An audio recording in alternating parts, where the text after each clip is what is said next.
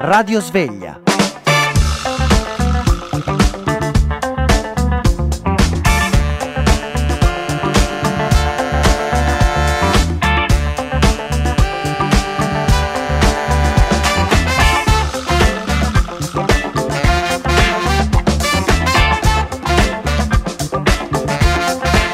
Sono le 7.48 minuti, buongiorno ascoltatrici, buongiorno ascoltatori, questa è la radio sveglia di Radio Popolare Popolare Network. Alessandro Braga in vostra compagnia fino alle 10. Come sempre fino alle 9 sarà lo spazio per la rassegna stampa. Anche oggi ovviamente prime pagine piene di crisi di governo andremo a vedere i titoli, il retroscena, le interviste e ancora i commenti su questa settimana decisiva per il futuro del governo Draghi. Di questo ci occuperemo anche nello spazio dell'approfondimento della radiosveglia tra le 9 e le 9 e mezza. Parleremo con uno dei sindaci firmatari di questo appello. Più di mille primi cittadini lo hanno sottoscritto, almeno ultime cifre di ieri sera, perché Draghi vada avanti. Parleremo con il quirinalista del Corriere della Sera, Marzio Breda, sulle intenzioni e l'atteggiamento che terrà il capo dello Stato, Sergio Mattarella. Poi nell'ultima parte ci occuperemo invece di siccità e di incendi che stanno colpendo tutta Europa. E ancora, non so se qualcuno di voi è stato all'ascolto venerdì della Radio Sveglia, abbiamo parlato di diritto all'abitare. Beh, questa mattina è previsto lo sgombero di alcuni appartamenti dove vivono qualche decina di anziani Andremo lì a capire cosa sta succedendo. Parlo di Milano, ovviamente. Adesso la rassegna stampa. Aven, ade, aven, 2, 3, il titolo è...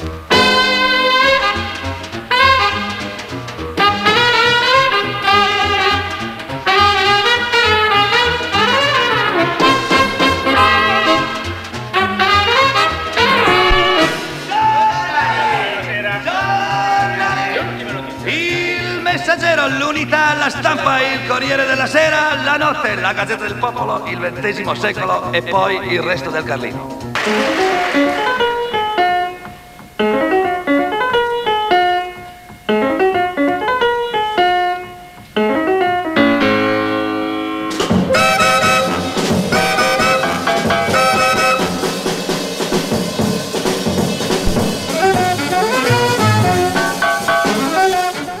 Vi dicevo anche oggi, prime pagine dei quotidiani piene di questioni che riguardano la crisi di governo. Appelli e veti incrociati, ci dice il Corriere della Sera. Meloni attacca dai primi cittadini un uso spudorato delle istituzioni. Scontro tra i pentastellati rinviata all'Assemblea. Berlusconi e Salvini che dicono niente patti col Movimento 5 Stelle. Mille sindaci e rettori firmano a sostegno di Draghi, trattativa segreta sui ministri, poi invece il titolo del retroscena firma di Monica Guerzoni, ancora l'intervista a Matteo Renzi e invece la fotonotizia Como dopo l'evasione si sfamava cacciando protetto dai valligiani per quattro mesi nei boschi preso in Montenegro, si parla di Massimo Riella che era scappato dal carcere quattro mesi fa, è stato trovato ed arrestato in Montenegro. E poi altra notizia che trovate su molti quotidiani. Domani l'anniversario dell'uccisione di Paolo Borsellino. Sul Corriere della Sera c'è l'intervista a uno degli agenti della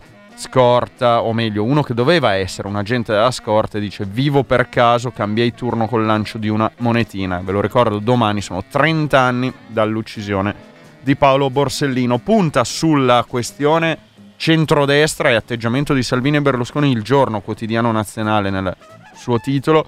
Veto sui grillini da Salvini e Berlusconi, dice vertice in Sardegna, poi la nota. Hanno dimostrato di essere inaffidabili, mai più al governo con loro, siamo pronti al voto. I 5 Stelle sbandano voci di nuove defezioni. Anche la stampa nel suo titolo di apertura punta sulla posizione presa da Salvini e Berlusconi che puntano al voto, dice la stampa Il leader leghista Villa Certosa, auto auto a Draghi, restiamo solo senza Movimento 5 Stelle. Oggi il Presidente del Consiglio ad Algeri per il gas, caos e veleni tra i 5 Stelle, Castellone che dice aperture da Palazzo Chigi e poi anche qui l'appello dei mille sindaci, salviamo l'esecutivo.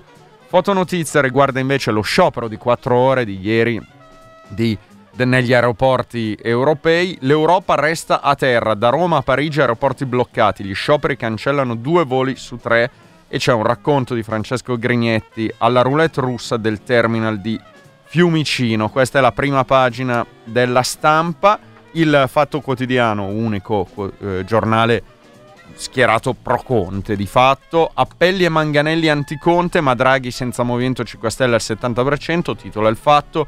La linea del leader passa con poche defezioni, Salvini e B, 5 Stelle fuori. Ancora dalla prima pagina del fatto vi segnalo eh, il pezzo di Marco Travaglio, ma mi faccia il piacere, questo il titolo, è un sondaggio, poi andremo a vederlo più avanti nella rassegna stampa, che dice un italiano su due non vuole più Mario, ma tornare al voto, destra avanti, ma quasi tutti contro le armi a Kiev. Fatto Quotidiano oggi mette insieme alcuni sondaggi usciti nei giorni scorsi per fare questa sintesi. M5S, nuova scissione in vista, è la Repubblica questa che punta più nel titolo di apertura l'attenzione sull'assemblea dei gruppi parlamentari del Movimento 5 Stelle. Ieri convocata, poi rinviata, poi riconvocata per la sera, alla fine rinviata questa mattina. Si scalda lo scontro interno sulla fiducia, scrive la Repubblica, possibile l'uscita di 35-40 parlamentari, sarà decisivo il capogruppo Crippa, cresce intanto l'appello bipartisan dei sindaci per chiedere a Draghi di restare, sono oltre mille, Meloni li attacca e poi Salvini che alza il tiro, anche il PD è il responsabile, meglio votare. Anche sulla Repubblica la fotonotizia di prima pagina riguarda lo sciopero degli aeroporti, incubo partenze, lo sciopero blocca 400 voli, ci racconta la Repubblica e fuga da Conte, Movimento 5 Stelle verso una nuova scissione. Questo è il messaggero che ha questo titolo in prima pagina, ma l'apertura su un'altra questione, l'unico, no, sono altri due che tengono aperture differenti, i giornali oggi ne dicono, il messaggero, la sua apertura col titolo più grosso è questa, statali ridotti, uffici in affanno, turnover ed assunzioni non bastano, agli sportelli sono scoperti oltre 900.000 posti, in sofferenza fisco con meno 14.000 addetti, IMSS e giustizia e l'agenzia delle entrate. Protesta, andiamo a vedere i giornali della destra, la crisi politica, Lega e Forza Italia pronti alle elezioni, ci racconta la verità, va, Salvini va in Sardegna da Berlusconi, Movimento 5 Stelle inaffidabile, accordo escluso con loro e poi l'altro titolo di grande risalto sulla prima pagina della verità è sul Covid, chi ha sbagliato deve pagare, un mondo di effetti avversi, vaccini è l'ora della verità. Nasce la rete internazionale delle vittime. Dall'Australia agli USA, dal Canada all'Italia, impressionante come storie e dati si ripetono uguali dappertutto. Adesso siamo uniti, le autorità non potranno più tacere, dice eh, il, la verità. Missione centrodestra, liberateci dai grillini, questo è il titolo del giornale. Berlusconi e Salvini giurano mai, mai più con il Movimento 5 Stelle, voto più vicino, ma pesa la fronta governista all'interno dei pentastellati con 51 transfughi, Di Maio può sorpassare Conte. Lo spiraglio difficile di Draghi, dice il giornale, serve un nuovo patto. Il foglio del lunedì, un uh, editoriale a firma del direttore Cerasa. Perché ringraziare il Parlamento italiano comunque finirà? Perché, dice Cerasa, ha saputo arginare gli estremismi, ha prodotto grandi trasformazioni nei partiti e ha accompagnato l'Italia verso una stagione di compromessi esemplari. Qualunque sarà il destino di Draghi, questa legislatura, dice il direttore del Foglio, non va demonizzata. È un out-out di Matteo e Silvio al governo Noio Conte, questo è il titolo scelto da Libero, via dall'esecutivo se rientrano i grillini, ma c'è un piano, dice Libero, per tenere tutto insieme, con una transumanza di parlamentari fuori dal movimento. Il domani ha un'apertura differente su Paolo Borsellino, domani ve lo dicevo i 30 anni dalla strage di Via D'Amelio, Borsellino è andato solo incontro alla morte, sono una lunghissimo articolo, una doppia pagina firma di Attilio Bolzoni, tradito e venduto, Paolo Borsellino è andato solo incontro alla morte, ve lo consiglio, non lo leggerò in rassegna perché è molto lungo ma molto interessante. Infine, il Sole 24 ore guarda in avanti per la crisi demografica del nostro paese, nell'Italia del 2030 quasi 2 milioni di lavoratori in meno, è previsto un netto calo di occupati potenziali, la fascia rischio è quella tra i 30 e i 64 anni, giù del 13% a Oristano e Rovigo, vanno bene invece Parma e Bologna. Sono le 7.58 minuti, pubblicità, gli aggiornamenti dalla redazione, poi torniamo con la rassegna stampa.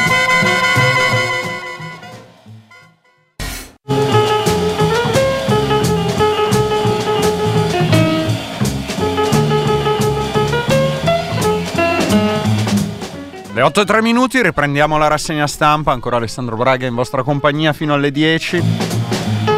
Dopo avervi letto i titoli, le prime pagine dei quotidiani, andiamo un po' a vedere gli articoli nelle pagine interne. Ve lo dicevo, è ancora la crisi politica a farla da padrona, molte le pagine dedicate alle varie sfaccettature e alle varie situazioni di queste ultime ore e delle prossime ore. Insomma, fino a mercoledì, quando il presidente del Consiglio dimissionario Mario Draghi andrà in Parlamento, andrà al Senato con le sue comunicazioni. Leggeremo di retroscena, di trattative, di tentativi di salvare o non salvare l'esecutivo. Partiamo da Mario Draghi. Cosa sta facendo? Come sta vivendo questa situazione? Lo faccio per, leggendovi l'articolo a firma di Monica Guerzoni sul Corriere Draghi non vede passi in avanti, devono essere i partiti a mostrare che c'è un cambio. L'appello bipartisan di mille sindaci italiani, dice Monica Guerzoni sul Corriere, le telefonate di Macron e di altri leader dell'Europa, il profondo rispetto di Biden, la petizione di Renzi, la pressione degli imprenditori e di tantissimi cittadini gli hanno fatto piacere molto e hanno contribuito ad incrinare la ferma convinzione di Mario Draghi che le sue dimissioni, congelate dal capo dello Stato, siano destinate a diventare irrevocabili. Se tutto è quasi fermo rispetto allo scorso giovedì, quando è salito al Quirinale a rimettere il mandato dopo lo strappo dei 5 Stelle sul decreto aiuti, anche lui non può che stare fermo, immobile sulla matt- mattonella del passo indietro. E se la dinamica di rivendicazioni, veti ricatti che ha portato alla crisi non cambia, ragione in queste ore l'ex presidente della BCE, è davvero difficile che il governo possa ripartire. Devono essere le forze politiche a dimostrare che c'è un cambio di passo, è il virgolettato che Monica Guerzoni attribuisce a Mario Draghi. L'ultimo ultimatum di Conte è stato visto come il prologo dell'uscita dal governo.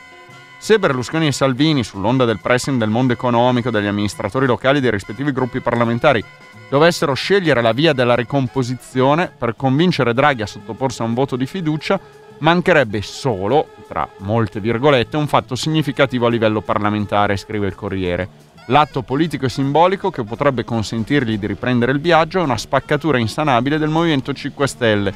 Barricaderi da una parte, governisti dall'altra. Per un pragmatico e non politico come Draghi, le riforme che servono al Paese non si fanno con i sé. Per questo Draghi ha incaricato i collaboratori di respingere con forza il gioco preventivo delle ipotesi. Eppure Fonti di governo ritengono che questo sentiero, per quanto stretto, possa portare alla soluzione della crisi. Così il Corriere della Sera che dice appunto che servirebbe un atto simbolico sia questa nuova rottura, questa nuova frattura all'interno del Movimento 5 Stelle. Racconta alla Repubblica che sarebbe proprio il grande ex del Movimento 5 Stelle, Luigi Di Maio, a lavorare in questa direzione dal movimento al partito di Conte, così Di Maio lavora una scissione bis. Andiamo a vedere cosa starebbe facendo il ministro degli esteri. La strada è stretta, ma il tentativo è concreto, scrive Matteo Pucciarelli. Solo che serve un segnale, un fatto nuovo per convincere Draghi a restare. Una nuova scissione, altri 30-40 parlamentari che lasciano i 5 Stelle per creare una componente responsabile. Raccontava ieri pomeriggio un transfuga di Maiano. Affinché l'operazione funzioni, Bisogna arrivare a mercoledì in aula con la scissione già belle fatta. Secondo, ci serve il cinghialone, l'uomo simbolo di peso, cioè Davide Crippa. Al di là del numero di quanti potrebbero andare via, e non è un fatto di numeri perché sulla carta Draghi una maggioranza ce l'ha di già, l'abbandono del Movimento 5 Stelle da parte del capogruppo Montecitorio, molto stimato da Beppe Grillo, assieme a tutto il direttivo della Camera, avrebbe una rilevanza simbolica enorme. Se poi, scrive la Repubblica si unissero altri componenti del governo, compresi dei ministri, D'Inca, Dadone, meglio ancora. A quel punto davvero i 5 Stelle, in quanto tali, avrebbero sì il simbolo, ma nei fatti rimarrebbero soggetto politico di un singolo e dei suoi fedelissimi, il partito di Conte. La convinzione, va a concludere l'articolo di Repubblica, o la narrazione che si tenta di far passare che il Movimento 5 Stelle si sia trasformato in una specie di bad company, un guscio semivuoto, un marchio che ha perso appeal. Arrivato a questa conclusione, e non è detto che sarà così, il Draghi ufficialmente supplicato a restare da molti non dovrebbe aver più bisogno del sostegno del primo gruppo parlamentare, semplicemente perché lo è, non lo è già adesso e perché dopo questo passaggio il movimento si sarà ulteriormente indebolito. Questa è la lettura dei passaggi, delle prospettive di Di Maio, di come sta lavorando il ministro degli esteri, raccontati dalla Repubblica e poi invece c'è la posizione di Salvini e Berlusconi, anche qui si danno interpretazioni diverse sulla nota congiunta fatta uscire ieri dopo l'incontro a Villa Certosa, vi leggo quello che dice Francesco Olivo sulla stampa centrodestra out out a Draghi. Dicono di aspettare, ma preparano il voto. Matteo Salvini è volato in Costa Smeralda per serrare i ranghi con Silvio Berlusconi, dettando condizioni a Mario Draghi che di fatto avvicinano le elezioni in autunno. Lo dicono ancora con formule dubitative per non passare come i responsabili di una crisi che viene addebitata tutta a Giuseppe Conte, ma di fatto ogni tentativo di soluzione è complicato dai paletti posti dal centrodestra.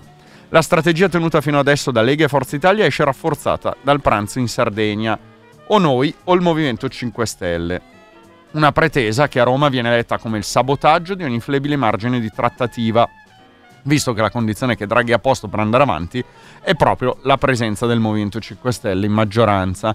Manca poco allo snodo decisivo di questa strana crisi, dice la stampa, e il centrodestra vede vicino il traguardo, mostrando il volto dell'unità. In realtà le posizioni non sono esattamente identiche, il segretario del Carroccio vuole votare subito, come dice in serata durante un comizio nella Bergamasca. Il fondatore di Forza Italia è meno sicuro, sa che l'occasione elettorale è ghiotta, ma non può restare indifferente agli appelli che gli vengono rivolti da più parti, prima fra tutti Gianni Letta, il consigliere di una vita, che non smette di ripetere che andare a voto subito farebbe precipitare il paese nel caos.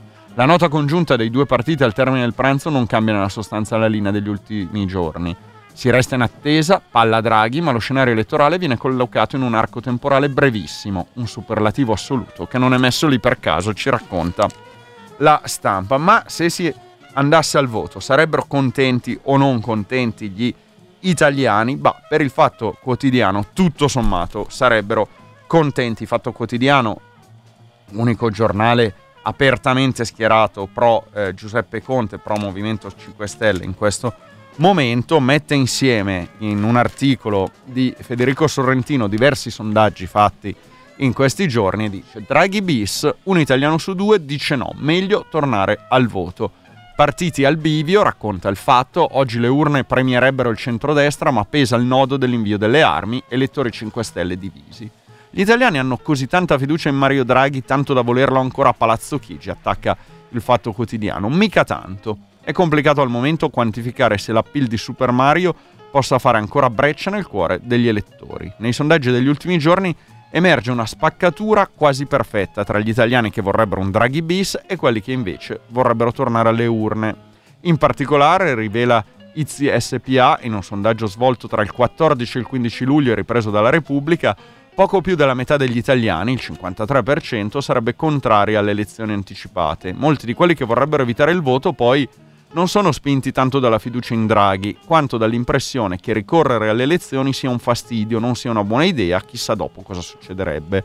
A confermare un sentimento diviso a metà tra i nostri connazionali c'è anche un sondaggio commissionato da Affari Italiani.it, dice il Fatto Quotidiano, e poi dice che anche gli stessi partiti sono al momento indecisi su come comportarsi e va ad analizzare le varie posizioni dei partiti. Chi invece di sicuro eh, non vuole andare al voto sono quegli oltre mille sindaci che a ieri hanno firmato questo appello che è partito da una dozzina di sindaci di grandi città italiane per poi allargarsi appunto al momento a più di mille firme. Tra i firmatari, tra i coordinatori, i promotori di questa iniziativa c'è Stefano Lorusso, sindaco di Torino, intervistato, guarda un po', dalla stampa. Un segnale a chi fa i calcoli di bottega, sono a rischio i progetti del PNRR, racconta Stefano Lorusso, sindaco di Torino. Come si spiega quest'onda inattesa di eh, firme a questo appello raccolte in meno di 24 ore. Le nostre preoccupazioni sono largamente condivise, spiega Stefano Lorusso. A chi amministra un comune, piccolo o grande che sia, è ben chiaro che cosa significa una crisi di governo in queste condizioni, una situazione economica incerta, di inflazione alle stelle, una pandemia di ritorno, una guerra nel cuore dell'Europa e la prospettiva di un autunno con drastici tagli alle forniture energetiche. In più c'è il PNRR da completare. Cosa succederà adesso quindi, gli viene chiesto? Dipenderà molto dal presidente Draghi, auspico che percepisca fino in fondo la forza dell'appello che sale dal paese, dalle forze politiche e sociali, da sindaci e sindache, ma molto dipenderà anche dall'atteggiamento dei partiti. Spera che mettano gli interessi del paese davanti ai propri, dice il sindaco di Torino Stefano Lorusso, altro sindaco in prima fila per questo appello è Dario Nardella, sindaco di Firenze, intervistato dal giorno quotidiano nazionale. I sindaci con Draghi, Nardella, siamo in mille, la, Be- la Meloni sbaglia tra noi molti di destra, anche qui. Dario Nardella viene chiesto, la campagna pro Draghi che ha lanciato con Sala e altri nove sindaci ha già raccolto l'adesione di oltre mille primi cittadini. Mille sindaci che in 24 ore aderiscono ad un appello partito con 11 firme è un dato impressionante, risponde il sindaco di Firenze. Dimostra quanto sia grande la preoccupazione per questa crisi di governo inspiegabile, quanto sia forte il rapporto tra i primi cittadini e il presidente Draghi. Ma gli viene chiesto, lei vede spiragli positivi o le ombre si allungano? Mantengo un pizzico di ottimismo, risponde Nardella, perché credo che questa pressione fortissima che viene dal basso, anche dalle imprese e dalla società civile, possa cogliere nel segno. Meloni ha stigmatizzato la raccolta di firme dicendo che si tratta di un utilizzo delle istituzioni senza pudore. Risposta. Credo che il nervosismo e l'aggressività dell'onorevole Meloni siano totalmente fuori luogo, anche perché l'appello è stato firmato da molti sindaci del centro-destra. Quali rischi corre il paese se si aprirà una crisi? chiede Ilario Livelli. La risposta del primo cittadino fiorentino è questa. Se parto dai comuni penso al rischio di rallentare pericolosamente le progettazioni per le opere pubbliche finanziate con il PNRR. Questo è il, il commento, la posizione del sindaco di Firenze Dario Nardella. Resto sul giorno per chiudere questa pagina di cronaca eh, dei fatti di questi giorni, di ieri in particolare sulla crisi di governo, poi andremo ad aprire la pagina dei vari commenti, ma dicevo vado a chiudere questa prima eh, pagina andandovi a leggere un articolo sempre dal giorno che mette insieme la storia delle crisi di governo, almeno di quelle più o meno recenti, diciamo da metà anni 90 ad oggi, da guastatori a guastati, Fini, Bertinotti e Salvini, la crisi logora, chi la innesca, dice il giorno. Dopo l'estate del papete, il leader della Lega ha visto dimezzare i consensi, il segretario di rifondazione mandò a casa Prodi e i comunisti sparirono dal Parlamento. Andiamo a vedere un po' questo articolo che riassume appunto alcune delle ultime crisi di governo. Gianfranco Fini ben due volte, 95 e 2010, soprattutto Fausto Bertinotti altre due volte, 98 e 2008, la seconda in condominio con Clemente Mastella sono i due campioni indiscussi in fatto di levatrici di crisi di governo, che però non portano bene a chi le fa, poi alle urne, scrive Ettore Maria Colombo. Chi provoca una crisi di governo e la relativa corsa alle elezioni anticipate è il più delle volte travolto dal disonore. Due casi meno noti riguardano Gianfranco Fini, dice eh, il giorno. Corre la dodicesima legislatura, iniziata a marzo 1994. Il nuovo centrodestra ha vinto le elezioni, ma il primo governo Berlusconi è caduto in meno di un anno per colpa di Umberto Bossi. Segue il governo Dini che Berlusconi accetta pensando si vada subito al voto, ma così non è. Scalfaro gabba il leader di Forza Italia furibondo. Berlusconi ma anche Fini reclamano il voto. Scalfaro però affida un incarico esplorativo ad Antonio Maccanico, caduto il governo Dini. Fine dice di no. Si vota nel 1996. AIAN non va male, passa dal 13 al 15%, ma il polo della libertà perde le elezioni, anche perché la Lega va da solo, da sola. Vince l'Ulivo, il problema è che senza rifondazione comunista di Bertinotti, Prodi non ha i numeri per governare. Il PRC, che dà l'appoggio esterno, è decisivo. Passano appena due anni e Bertinotti rompe con Prodi sulle 35 ore. La crisi precipita il 9 ottobre 98 il governo Prodi cade in aula. Il primo caso nella storia italiana. Il voto di fiducia finisce con 312 voti favorevoli e 313 contrari. Il PRC si spacca, nasce il PDC di Cossute di Liberto, ma servirà solo a far nascere il governo seguente, quello di D'Alema. Alle elezioni successive Rifondazione Comunista crolla dall'8,7% del 96 al 5,3% del 2001. L'era Bertinotti sembra finita, ma lui intigna. Nel 2006, in vista delle politiche, nasce l'Unione. Stavolta, dall'Udeor di Mastella al PRC di Bertinotti, una grande ammucchiata. Dura pochissimo però il Prodi 2.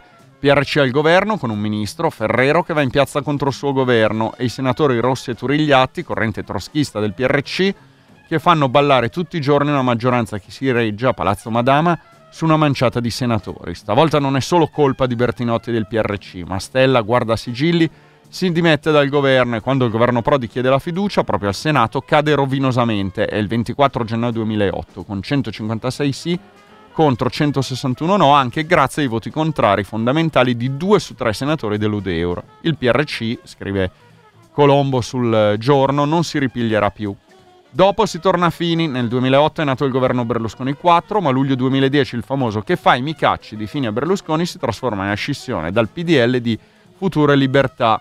Il governo Berlusconi cadrà dopo la torrida estate dello spread del 2011, ma quando si voterà dopo la parentesi Monti 2011-2013, Flea, ossia Futuro e Libertà, è scomparso nel 2013, prende lo 0,4 dei voti. Infine ci sarebbe Matteo Salvini, il capitano però con la famosa estate del papete ha sì provocato la crisi di governo del Conte 1, ma non ha ottenuto quello che voleva, le elezioni anticipate. In compenso, la Lega di Salvini è crollata nei sondaggi. Dal 30 rotti del 2019 ora veleggia intorno al 15%. Morale, chi provoca la f- crisi mal gliene incoglie, scrive Colombo sul giorno quotidiano nazionale. Così la cronaca, le interviste, i le, i fatti di taglio di questa crisi di governo. Adesso passerei ai commenti, sono tanti, ce ne sono alcuni veramente sdraiati su Mario Draghi, quasi supplicanti che lui torni eh, sui suoi passi e vada avanti con il, eh, con il governo. Ve li leggo tra poco, un brano per prendere un po' di fiato.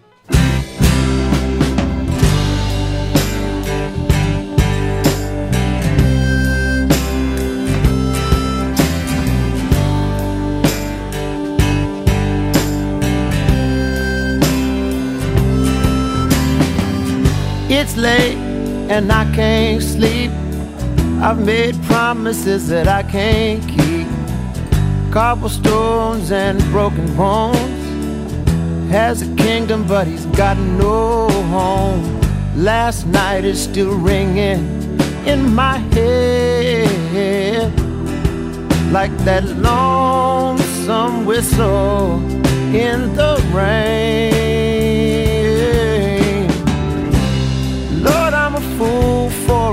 Lonesome train. Whoa, I'm a fool for a lonesome train.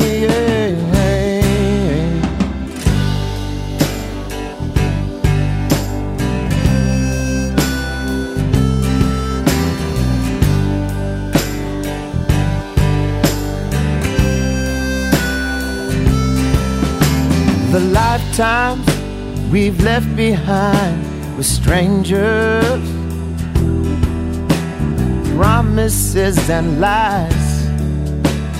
Both have their dangers. Now I just can't be wrong enough, and I can't hide for long enough. So far away, but I still feel your pain. Lonesome train. Lord, I'm a fool for a lonesome train.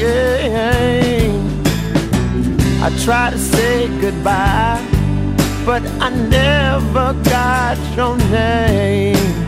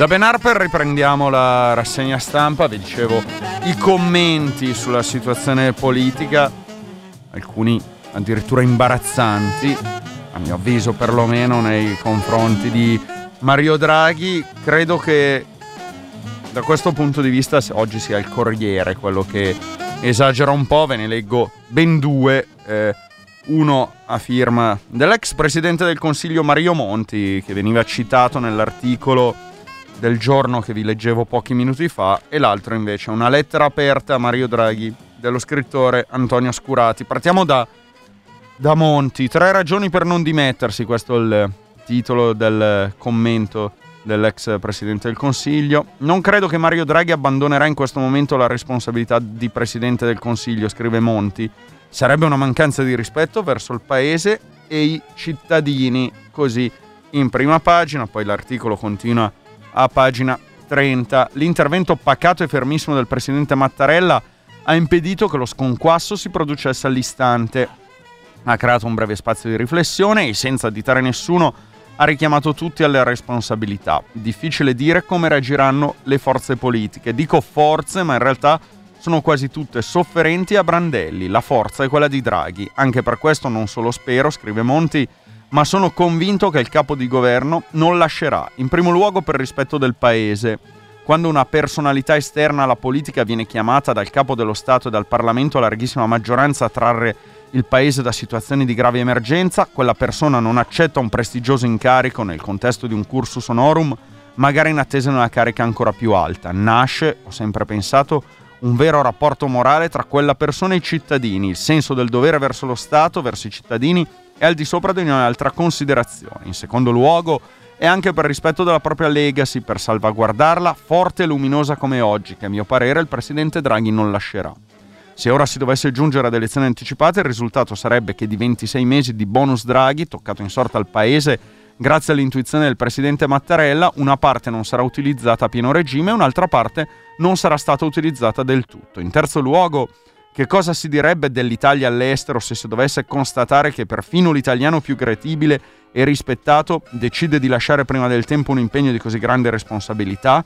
Per tutti questi motivi, conclude Mario Monti, davvero fatico a immaginare che Mario Draghi rassegni in via definitiva le dimissioni da Presidente del Consiglio. La forza della ragione, non solo la speranza, mi induce a credere che ciò non avverrà. E così, se credevate che una eh, l'enoneria quasi nei confronti di Mario Draghi avesse toccato il punto più alto con questo articolo di Mario Monti, vi stupirò dicendo che no, perché sempre sul Corriere della Sera la lettera aperta dello scrittore Antonio Scurati è peggio. Caro Presidente, ecco perché non deve mollare, scrive.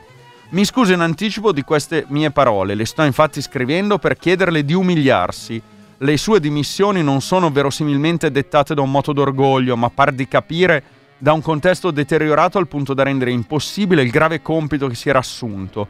Invitarla a rinnovare la sua disponibilità a governare il paese dopo quanto accaduto, credo però che significhi anche chiederle di rinunciare a una quota del suo amor proprio, scendere a patti con la misera morale che spesso, troppo spesso, accompagna la condizione umana dei politicanti e mortificante per chiunque Eppure, scrive Scurati, sicuro di interpretare il sentire di moltissimi italiani, è proprio quello che le chiedo di fare. Qualunque cosa si voglia pensare di lei, non si può negare che la sua sia la storia di un uomo di straordinario successo. Durante tutta la sua vita lei ha bruciato le tappe di una carriera formidabile, ha conosciuto il potere, quello vero, ha conosciuto la fama degli uomini illustri, la vertiginosa responsabilità di chi da vette inarrivabili decide quasi da solo della vita di molti. E poi va avanti così eh, per lunghe righe Antonio Scurati fino alla conclusione che è tutto ciò premesso, devo concludere che se lei domani, dopo le sue risolute, dignitose e sdegnose dimissioni, tornasse sui suoi passi e rinnovasse la sua disponibilità a guidare il paese in questa crisi epocale fino alla scadenza della legislatura, la sua diverrebbe la storia di una caduta. Ed è proprio questo che io e moltissimi italiani le chiediamo, faccia torto a se stesso rinunci persino al senso della sua dignità personale, si sminuisca nello stilicidio quotidiano del governo di uomini che hanno a cuore soltanto l'imminente tornaconto elettorale. Quel che tanti italiani le chiedono sarebbe, me ne rendo conto, davvero un grande sacrificio personale in nome dell'interesse generale. Il suo personaggio ne uscirebbe forse diminuito, ma la sua persona conoscerebbe un nuovo genere di grandezza. Ed eccolo qui Antonio Scurati sul Corriere della Sera in questa preghiera, supplica a Mario Draghi perché resti. Vi assicuro che non sono tutti così i commenti che ci sono oggi sui giornali e per fortuna mi viene da dire. Ve ne leggerò ancora due o tre. Ma dopo aver ascoltato gli aggiornamenti dalla redazione di Popolare Network, e poi ve lo prometto, vado a chiudere la parte di rassegna stampa andando a vedere anche altre notizie che si trovano qua là sui giornali relegate alle pagine interne perché in questi giorni è inevitabile in effetti che la prima pagina e le pagine del primo sfoglio, almeno le prime 7-8 se va bene anche di più, siano dedicate tutte unicamente alla crisi di governo. A tra poco.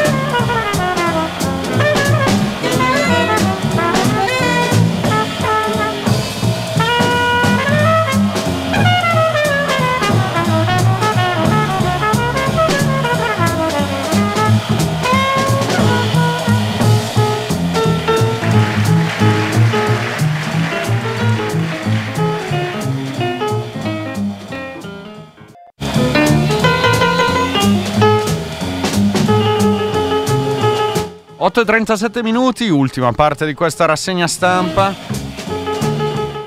Andiamo a chiudere la pagina, l'ampia, l'ampissima pagina sulla crisi di governo con eh, gli ultimi commenti che vi voglio segnalare. Vado alla stampa. Lucia Annunziata che inizia a pagina 1 ma poi continua nelle pagine interne. Per Draghi solo lacrime di coccodrillo, tutti con lui ma nessuno lo è davvero, scrive il Draghi Resti risuona dalle Alpi al sud, la grande kermesse per convincerlo a restare non risparmia nessuno.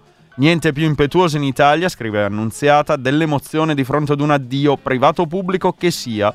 Peccato che tali sentimenti vengano spesso dopo che l'irreparabile è accaduto e che, specie in politica, come sta succedendo, le lacrime pubbliche siano spesso solo ed esclusivamente quelle del coccodrillo. La crisi non è solo fra Draghi e Conte col suo pezzo di Movimento 5 Stelle, scrive Luce Annunziata sulla stampa, ma fra il Premier e una parte vasta e nemmeno tanto nascosta della sua maggioranza. Se di questa crisi non riusciamo a capire le radici, la dimensione e di conseguenza le ramificazioni, non avremo né un'idea di cosa è successo, né tantomeno di come uscirne. Quel che conta ora è capire che il precipitare della crisi non è il risultato dell'azione di un solo partito o uno scontro fra due personalità, e nemmeno la storia, come pure si ama raccontare, di odi personali. Una rottura di tale portata ha senso solo se ha a che fare, come peraltro Draghi ha detto, col fatto che la maggioranza ha cambiato natura. La maggioranza, non il singolo Conte, ma la rete che dietro questo singolo ha operato. Arrivando così al come se ne esce davvero, si può immaginare in questo contesto la famosa chiusura ordinata di legislatura? È l'opzione che in queste ore catalizza le speranze dei più. Ma se Draghi, secondo la nostra ipotesi, davvero punta ad un'operazione più ambiziosa, far venire a galla i suoi oppositori sistemici dentro i vari partiti per ottenere le giuste condizioni per finire le cose che gli sono state affidate, non ha altra possibilità che quella di arrivare ad un nuovo patto di maggioranza, battezzando o meno nei fatti un Draghi bis. Tuttavia, che conclude annunziata anche il tempo per tale soluzione sembra stia correndo via, al netto ovvio dell'incognita delle incognite, un intervento di tipo miracoloso del presidente Mattarella e su questo poi andremo a vedere nella nostra pagina di approfondimento cosa sta pensando, come si sta muovendo Sergio Mattarella in questo momento. Le ultime due segnalazioni per quanto riguarda i commenti sulla crisi politica ve li prendo dalla Repubblica. Ezio Mauro, libertà e responsabilità, questo è il titolo dell'articolo, invece Michele Ainis, la non sfiducia a Draghi, vi leggo solo i titoli, se volete li trovate a pagina 26-27 dei della Repubblica insieme al punto di Stefano Folli che invece va a vedere eh, cosa succede nel Movimento 5 Stelle. Il titolo è I giochi dietro le- l'agonia del Movimento 5 Stelle perché ho ancora 17-18 minuti eh, di rassegna stampa a dire la verità, ma vorrei andare a leggervi anche di altre notizie a partire dalla questione Covid che no, no, no, no, stiamo su Repubblica, prima parliamo di Ucraina perché sembra quasi che la guerra in Ucraina non ci sia più, invece c'è e come anche sui giornali, un po' relegata alle pagine interne. Oggi vi segnalo dalla Repubblica questo articolo dall'inviato Paolo Brera che eh, tiene insieme due aspetti, ossia quello di campo, quello di quello che sta succedendo eh, da un punto di vista strategico-militare, e quello un po' più politico. Le purghe di Zelensky scuotono Kiev, cacciati giudici e capi dei servizi, rimossi Bakanov e Venediktova, oltre a 60 funzionari accusati di alto tradimento. E in questo articolo, a pagina 13 di Repubblica, appunto, eh, Paolo Brera va a raccontare di questa mossa di eh, Zelensky durante eh, la, ultimi, delle ultime ore, mentre la guerra, dice Paolo Brera, in una fase delicatissima perché la pausa tecnica, tra virgolette, è finita e i russi stanno preparando l'attacco al cuore del Donbass. Così, eh, per quanto riguarda l'Ucraina, sulla Repubblica trovate su tutti i giornali notizie che la riguardano. Sul giorno, e anche in questo caso eh, la notizia la trovate su tutti i giornali, vi segnalo l'articolo sullo sciopero dei voli ieri. L'Europa è rimasta a terra per citare il titolo della fotonotizia di prima pagina della stampa. Domenica nera per i voli, dice il giorno quotidiano nazionale, scioperano le low cost, migliaia di turisti restano a terra. Tra richieste e danni alle compagnie aeree e rimborsi, a fine estate il conto può salire a 7 miliardi. Le associazioni di consumatori sono sul piede di guerra e annunciano una raffica di ricorsi che ci racconta il giorno che sono stati almeno 615 voli cancellati, ci sono stati disagi e un'ondata di richiesta di rimborso in arrivo. L'estate si prevede calda anche su questo fronte. Le associazioni di consumatori stimano un impatto pari a quasi 5 miliardi di mancati introiti delle compagnie aeree per le cancellazioni dei voli fino a settembre, più attorno ai 2 miliardi per gli indennizi che verranno pagati ai passeggeri per ritardi e cancellazioni. Il grosso dei voli cancellati ieri è delle low cost, racconta il giorno, ma 122 dei 582 voli sono invece di ITA, che però ha riprotetto i passeggeri su altri voli, il 50% di loro ha potuto viaggiare. 100 voli sono stati cancellati negli scali romani di Fiumicino e Ciampino, 80 a Napoli Capodichino, 80 negli scali milanesi di Malpensa e Linate, 79 a Bergamo, Orio al Serio, 63 tra Bari e Brindisi, 30 a Catania, 29 a Venezia, eccetera, eccetera, eccetera, a scendere. Il Codacons ha presentato un'esposta eh, ad Antitrust, Commissione Europea, ENAC e alla Procura della Repubblica in merito ai disservizi che stanno interessando gli scali italiani. Il problema, tuttavia, dice il giorno, non è solo di tutelare i consumatori utenti o i diritti dei lavoratori del settore, ma anche la tutela dell'intero settore turistico, ristorazione e commercio, che in questi anni si è abituato ad un flusso turistico più alto grazie anche alle compagnie low cost. Se queste compagnie che consentono di spostarsi in aereo con poche decine di euro dovessero segnare il passo e innalzare le tariffe per venire incontro all'aumento delle retribuzioni dei propri lavoratori, è logico attendersi che i numeri dei passeggeri si contrarrebbero, con danno all'intera filiera turistica, dice il giorno. Certo è che insomma, andare incontro all'aumento della retribuzione dei propri lavoratori mi sembra grebbe cosa buona e giusta, onestamente. Vi dicevo prima del Covid, andiamo a vedere la situazione. Prendo dal Corriere della Sera che parla di possibilità di eh, picco che arriverà eh, nella prossima settimana e poi da consigli su come muoversi per un'estate sicura, mascherine, vaccini e test come difendersi dal Covid, la guida all'estate sicura. Eh, è il titolo di questa paginata, pagina 21, a firma di Monica Guerzoni e Fiorenza Sarzanini. È la settimana del picco. Gli esperti sono convinti che tra il 20 e il 24 luglio l'impennata dei contagi da Covid arriverà all'apice per poi rallentare, sia pur lentamente, scrivono le due giornaliste sul Corriere.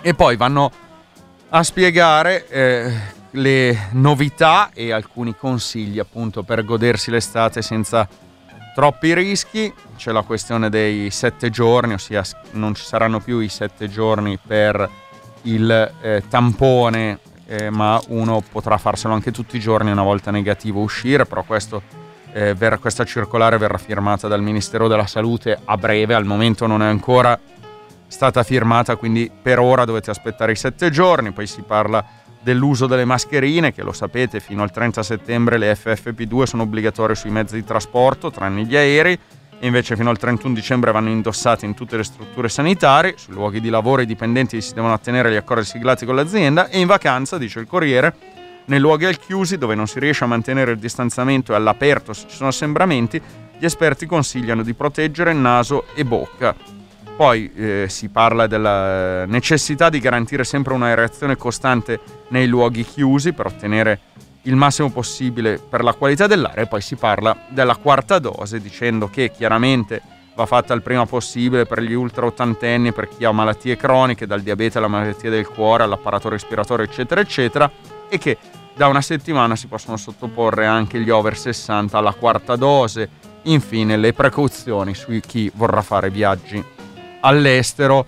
Abbandoniamo il Covid, abbandoniamo il Corriere per tornare alla Repubblica e vi racconto della caldazzo, caldo incredibile, fortissimo. Questa è la settimana, sarà la settimana peggiore, se, peggiore sembra, non riguarda solo noi, riguarda tutta Europa gli incendi in Europa, certo siccità, ma poi anche questioni incendi, eccetera, eccetera, in fuga dal caldo record e dalle fiamme. Emergenza dal Portogallo alla Grecia, scrive la Repubblica. In Inghilterra oggi e domani saranno i giorni più caldi di sempre. Si temono migliaia di morti. La scomoda verità di Al Gore è sempre più evidente e drammatica dopo la tragedia del ghiaccio alpino della Marmolada e l'enorme secca del Po in Italia. Oggi basta vedere la mappa degli incendi in Europa centrale e meridionale degli ultimi sette giorni, scrive Antonello Guerrera. Puntini rossi ovunque per una malattia del clima sempre più grave, potenzialmente irreversibile e che non può essere più ignorata. Oggi e domani in Inghilterra saranno i due giorni più caldi mai registrati. Nel resto del continente L'emergenza invece è già concreta e severa, la seconda ondata di caldo estremo ha già spinto le temperature in Portogallo fino a 47 gradi e in Spagna a 45. In Portogallo ci sarà ancora una settimana di caldo eccezionale con temperature fino a 42 gradi, intanto su circa 40.000 da inizio anno.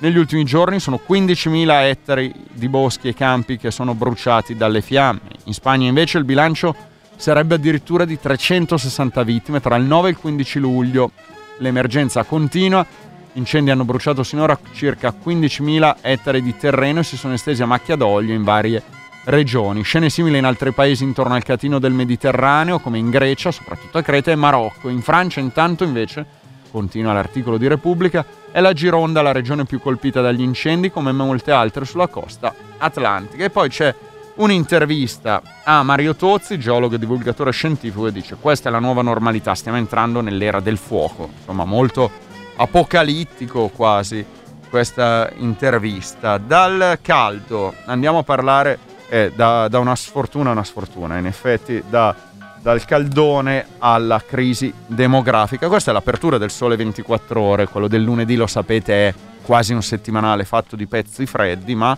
è interessante questa analisi, questa previsione fatta dal Solo 24 Ore che dice che nell'Italia del 2030 ci saranno quasi 2 milioni di lavoratori in meno, è previsto un netto calo di occupati potenziali, la fascia a rischio è quella tra i 30 e i 64 anni. Andiamo a leggere allora quali sono eh, questi numeri che sono interessanti, poi c'è anche un'analisi di Alessandro Rosina. L'Italia del 2030 potrà contare su una forza lavoro drasticamente ridotta, scrive il Sole. All'appello mancheranno rispetto a oggi circa 1,98 milioni di residenti in età attiva tra i 15 e i 64 anni. E questo è l'effetto più preoccupante del progressivo invecchiamento della popolazione, complici la denatalità e i trend migratori. La perdita non sarà omogenea a livello nazionale, ma penalizzerà alcuni territori, mentre altri resisteranno grazie ad una maggiore attrattività.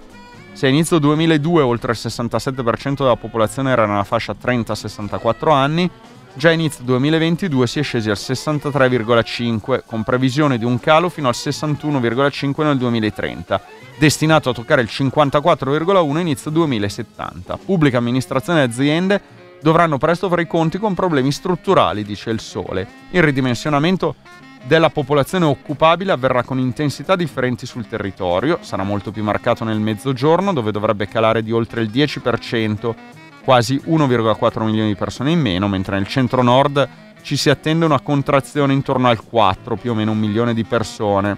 Al contrario però le province che potranno contare su una tenuta maggiore si collocano in precise aree del paese, quelle più ricche in termini di PIL pro capite e quelle capaci di attirare le migrazioni interne, in particolare della popolazione giovanile. Questi numeri poi, sempre a pagina, pagina 3 del Sole 24 Ore, c'è l'analisi di Alessandro Rosina che dice che lo squilibrio demografico diventa cronico, a mitigare gli effetti e la qualità dei servizi, un una lunga analisi molto interessante a mio avviso e dice che per dare risposte solide a queste sfide, quali sono le sfide? La prima eh, indicazione è che bisogna assolutamente rafforzare in tutta Italia sia i servizi per l'infanzia che quelli per la non autosufficienza perché stanno eh, bis- mancando la fascia di mezzo, c'è bisogno per gli uni, quelli bassi e per gli altri.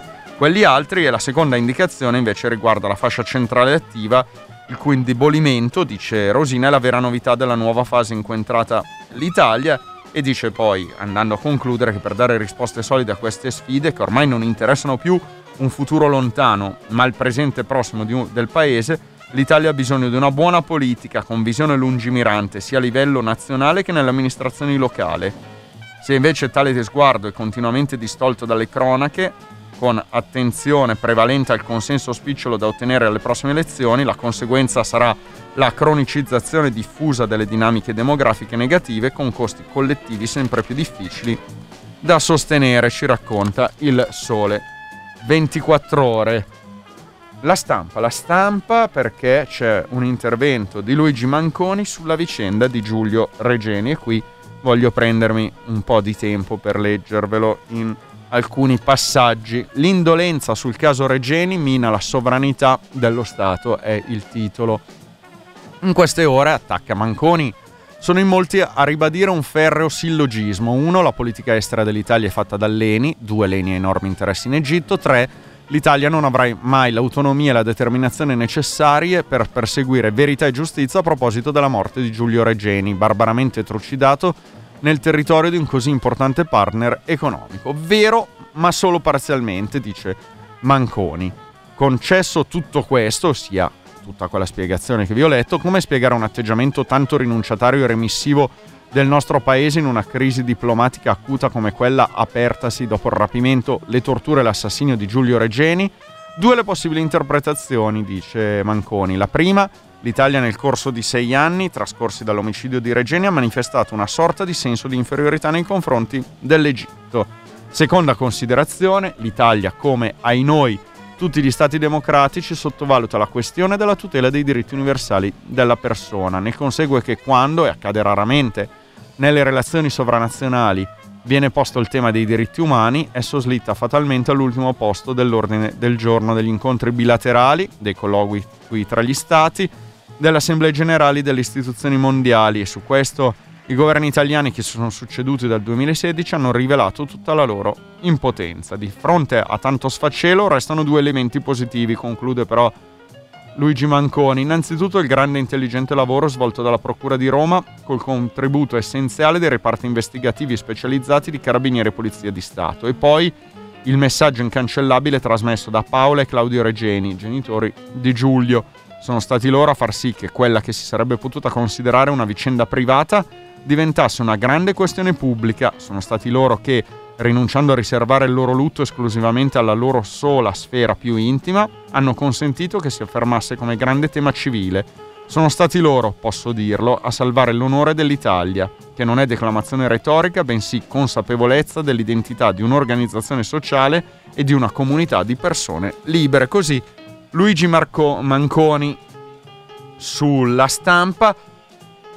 Dalla stampa vi segnalo anche questa notizia un po' più leggera e interessante e carina, ossia dell'apertura a Biella di un ospedale da cani, il reparto dove i ricoverati possono stare con i propri animali. Questa idea è venuta ad un infermieri perché avevano visto che un malato era morto senza conforto e quindi hanno avuto questa idea. È un racconto interessante, un po' leggero, invece per nulla leggero, e con questo vado a chiudere la rassegna stampa, è l'apertura del, dorma- del domani. Borsellino è andato solo incontro alla morte. Domani sono 30 anni da Via D'Amelio. E Attilio Bolzoni, in una doppia pagina, pagina 2 e 3, poi racconta di Paolo Borsellino, isolato dai suoi colleghi e senza l'appoggio delle istituzioni. Dice Bolzoni che il destino era segnato, doveva saltare in aria e per capirlo basta ricostruire la cronaca dei suoi ultimi giorni, fatto che Bolzoni fa a pagina 2 e 3 del domani. Sono le 8.55 minuti, un eh, brano musicale, qualche minuto, due di pubblicità e poi iniziamo con la pagina di approfondimento di questa nostra radiosveglia. Mary tried to talk the pleasure back into being alive. Reminiscing about the apricots blunts on pack and ride. Won't call her friends, cause she's ashamed of being locked into bed.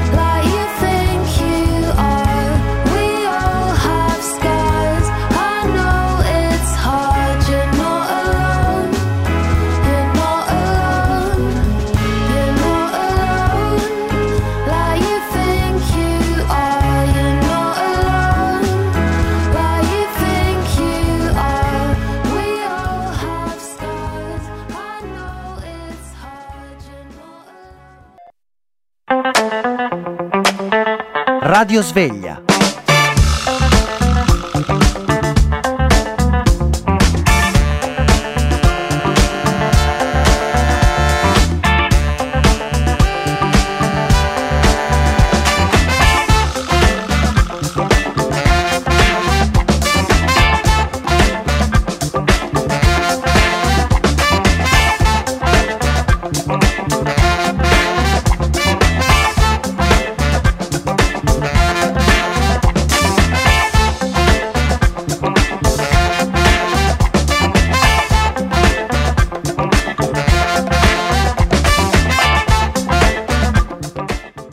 Le 9 passate da due minuti. Di nuovo buongiorno, benvenuti a tutti e a tutti da Alessandro Braga. Ancora un'oretta circa in vostra compagnia. Parleremo di diritto alla casa, parleremo di siccità. Tutto questo dopo le 9.30. Questa prima parte parleremo di crisi di governo, dell'appello dei sindaci,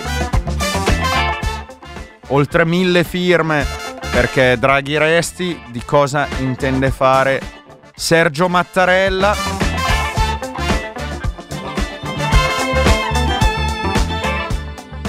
Tutto questo da qui alle 9.30. Dopo un po' di buona musica.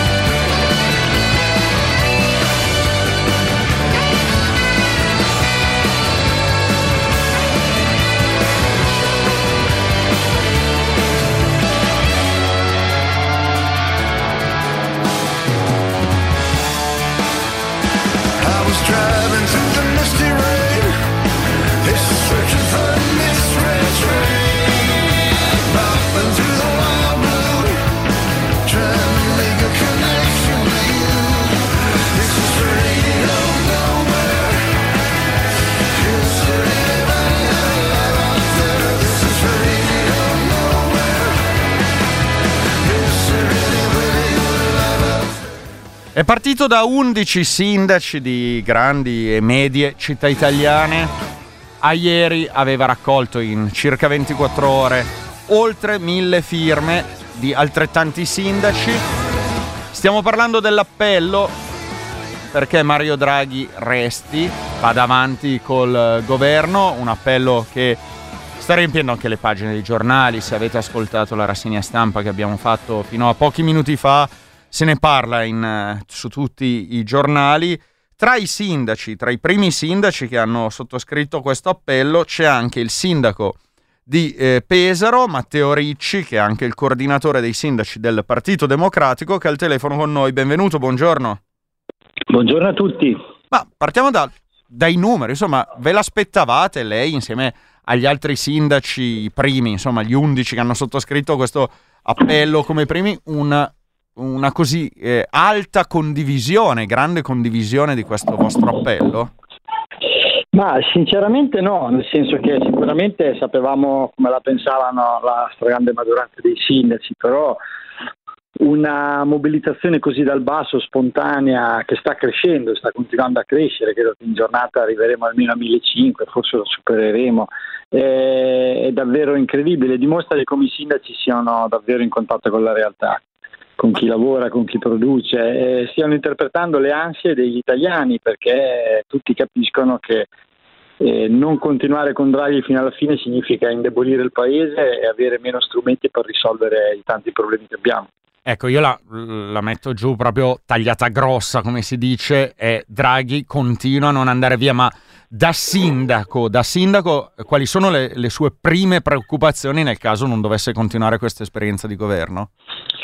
La prima è che l'autorevolezza internazionale in questo momento è- ha un valore immenso, Eh, lo ha sempre avuto, ma a maggior ragione in un momento in cui c'è una guerra, in un momento in cui la collocazione internazionale dell'Italia è fondamentale l'autorevolezza per farci aiutare è fondamentale. Pensiamo al lavoro che Draghi stava facendo sul prezzo del gas e pensiamo alle riforme che Draghi ha garantito per avere il PNRR. Senza quelle riforme una parte del PNRR non arriva più, quindi significa meno investimenti, meno lavori, meno trasformazione della nostra città, probabile recessione il prossimo anno. Quindi capite che insomma, chi è a contatto con la realtà non comprende perché questo governo che ha dato forza e autorevolezza all'Italia in questo momento pieno di opportunità ma anche drammaticamente pieno di insidie eh, non debba andare avanti fino alla fine anche perché non è che manca diciamo siamo a, a- metà legislatura mancano sei mesi a febbraio comunque si voterebbe e quindi in verità il governo avrebbe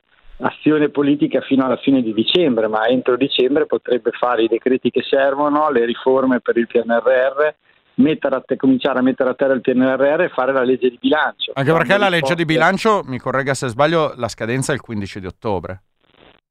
La presentazione, La presentazione, è- certo, è, sì, sì, è la, la fine di dicembre, quindi è evidente che adesso eh, questo era il momento nel quale sarebbe iniziato il dialogo sulla legge di bilancio. Non a caso Draghi aveva posto al centro dei prossimi provvedimenti la questione sociale, cioè eh, salario minimo in accordo con i sindacati e eh, il taglio delle tasse per aiutare i lavoratori e le famiglie che hanno visto perdere il potere d'acquisto con questa maledetta inflazione. Quindi è evidente che questo è il punto. Eh, senza governo la legge di bilancio si farà all'ultimo minuto a novembre eh, e nel frattempo non sappiamo che cosa succede nei mercati, di certo sappiamo che perdiamo un pezzo di PNRR e perdiamo autorevolezza nel mondo. Mm, mm, mm, mm. Senta, eh, questo è un appello che è stato firmato da sindaci e sindache di, vario colore politico. Ieri lo so, sta- lo sanno anche i nostri ascoltatori, credo, c'è stata un po' di polemica tra Giorgia Meloni e alcuni dei sindaci firmatari dell'appello. Eh, la leader di Fratelli d'Italia ha detto che stavate utilizzando in maniera strumentale comunque la vostra figura di sindaci per eh, interessi di parte, diciamo, invece è bipartisan questo appello. Ma la cosa che ha detto la Meloni è molto grave, molto grave perché eh, non si può neanche permettere di tappare la bocca ai sindaci. I sindaci hanno il diritto e il dovere di esprimere la loro opinione nell'interesse del Paese. E la dice lunga anche sull'idea di democrazia che ha.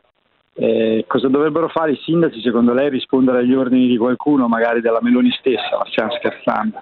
Eh, I sindaci non si fanno tappare la bocca da nessuno e hanno giustamente preso una posizione nell'interesse del Paese, in maniera bipartisan, perché una parte importante dei sindaci sono di centrodestra, appoggiati fra l'altro in molte giunte anche da Fratelli d'Italia e quindi l'uscita della Meloni è stata sbagliata nel merito e molto grave dal punto di vista istituzionale. Senta, viste gli sviluppi delle ultime ore, questa presa di posizione di Berlusconi e Salvini da un lato, questo eh, marasma all'interno dei 5 Stelle che hanno convocato, poi sospeso, poi riconvocato per rinviato ad oggi l'assemblea dei gruppi parlamentari, lei è, è fiducioso che si possa arrivare ad una soluzione che permetta a Mario Draghi di continuare la sua esperienza di governo oppure giusto provare a fare questo appello ma le speranze sono ridotte al lumicino? Ma, ehm, da quello che mi risulta, Draghi è rimasto molto colpito dall'appello dei sindaci, dall'appello delle forze economiche, oltre ovviamente da, da- da coloro che in Europa e nel mondo tifano per Mario Draghi, ma è rimasto molto colpito da, da questo appello istituzionale bipartisan. Eh, io credo che chi si prende la responsabilità di far cadere il governo pagherà un prezzo politico enorme e credo che la Lega e Forza Italia non possano permettersi questo. Eh, quindi da qui a mercoledì secondo me ci saranno ulteriori evoluzioni Io spero che i 5 Stelle si, ci ripensino perché se Conte farà lo strappo perderà ulteriori parlamentari e al tempo stesso perderà la leadership del Movimento 5 Stelle, perché il Movimento 5 Stelle che rompe è un Movimento 5 Stelle che si consegna a mani e piglia di Battista per, eh, come dire, ritorna nelle piazze dei gilet gialli, per usare una metafora. Mm. E, e- e stessa cosa vale per Salvini. Eh, Salvini ascolterà i ceti produttivi del nord, i suoi governatori, i suoi sindaci o, eh, come dire, con la smania di diventare il vice della Meloni porterà il paese irresponsabilmente alle elezioni. Quindi ognuno si prenderà le proprie eh, responsabilità e molto dipenderà anche dalla volontà di Draghi di andare avanti. Noi speriamo ci possa essere. Eh, Draghi può tranquillamente fare un discorso molto trasparente al Paese, riponendo i punti che già aveva posto della questione sociale al centro della- dell'ultimo semestre di governo e vedere in Parlamento chi gli dà la fiducia. Quello è il modo per mettere tutti con le spalle al muro e ognuno prendersi le proprie responsabilità. È ovvio che in particolar modo la Lega deve garantire affidabilità, perché se magari mercoledì vota la fiducia, la settimana prossima è la Lega che pone problemi di fibrillazione al governo, è chiaro che questo non, di, non consentirà a Draghi di andare avanti. Quindi avremo ancora 48 ore molto delicate, speriamo che gli appelli alla responsabilità e la serietà e dire, lo sguardo alla realtà del Paese che in tanti, compresi i sindaci, hanno dato ieri, serva a far riflettere Draghi e serve a far riflettere anche le forze politiche che devono essere spinte dall'interesse del Paese e non dall'interesse di parte. Un'ultimissima cosa, proprio in un minuto, Sindaco, perché lo chiede un nostro ascoltatore che ha scritto al 331-621-4013, giro a lei la domanda. Una questione molto tecnica, dice, ma per sottoscrivere questo appello c'è stato un passaggio consigliare o comunque di giunta? No, no, eh, abbiamo fatto una cosa molto spontanea, per mail, per Whatsapp, eh, ogni sindaco che vuole aderire ha fatto riferimento eh, o diciamo ai sindaci che conoscevo, ai sindaci del proprio territorio, quelli che hanno magari qualche responsabilità regionale che poi si sono mm, organizzati per raccogliere firme territorio per territorio. Quindi è molto semplice l'adesione, credo che la telefonata dimostri che oggi quelle, quelle, quelle adesioni continueranno ad aumentare. Matteo Ricci, sindaco di Pesaro, coordinatore dei sindaci del Partito Democratico, uno dei primi sottoscrittori di questo appello, grazie per essere stato con noi, una buona giornata. Grazie a voi, buongiorno. Sono le 9 e un quarto, siete sempre all'ascolto della radiosveglia di Popolare Network. Continuiamo a parlare della crisi di governo. Tra rassegna stampa, questa intervista al sindaco di Pesaro abbiamo un po' capito eh, quali sono i posizionamenti degli uni, degli altri, cosa ci si può aspettare, cosa si aspettano alcuni. Andiamo in eh, quest'ultima parte di questo spezzone di Radio Sveglia a capire cosa sta pensando il Presidente della Repubblica Sergio Mattarella che settimana scorsa, quando Mario Draghi è salito al Quirinale per rassegnare le dimissioni, gli ha detto calma, dimissioni respinte, torna alle Camere, tornerà alle Camere mercoledì. La situazione è in stallo quasi con le fibrillazioni dei vari partiti. Come si sta muovendo il Presidente della Repubblica? Quali saranno le sue prossime mosse? Abbiamo sentito ieri Marzio Breda, quirinalista del Corriere della Sera, e parte questa intervista proprio dalla domanda come eh, si sta muovendo, cosa si aspetta in eh, questi giorni il Presidente della Repubblica. Sì, naturalmente eh, eh, non gli resta che aspettare, diciamo così. Eh, la posizione di Draghi eh, la conosce, confida perché appunto hanno fatto anche, era mh, implicito nel suo comunicato in un ripensamento di Draghi. Adesso è tutto è nelle, la partita nelle mani di Draghi, che tra l'altro è pressato da infiniti appelli, eh, i mille sindaci che hanno firmato l'appello qui in Italia, eh, in Europa, pressioni dagli Stati Uniti, insomma eh, c'è da vedere eh, come, come risolverà il problema, nel senso che eh, eh, quello che lui aveva segnalato con le dimissioni, ma prima ancora martedì scorso in quella conferenza stampa era che non poteva e non voleva andare a tirare a campare, voleva un governo che potesse fare le cose e, e quindi non accettava questo dissanguamento, questo logoramento con veti, minacce, ricatti quotidiani, altrimenti non riesce. Cioè è un uomo del resto poco incline alle mediazioni, no?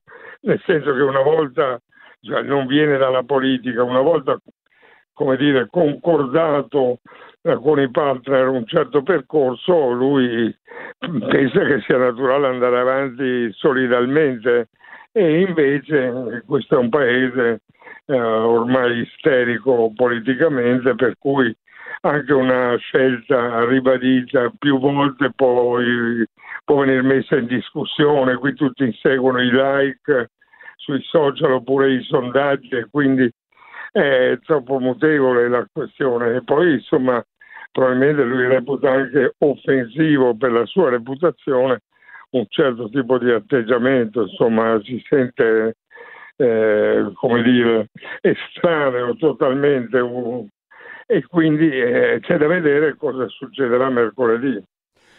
Senti, parlavi delle pressioni che arrivano dall'Italia, citavi Sì. l'appello dei oltre mille sindaci, anche dell'Europa, e di Joe Biden pure, insomma, Mattarella potrebbe farsi in qualche modo portavoce di queste pressioni e esercitare una sorta di moral suasion che tra l'altro aveva subito anche lui pochi mesi fa per- nel momento della sua rielezione, Certo. oppure lascerebbe veramente mani libere, pensiero libero a Mario Draghi, a tuo avviso?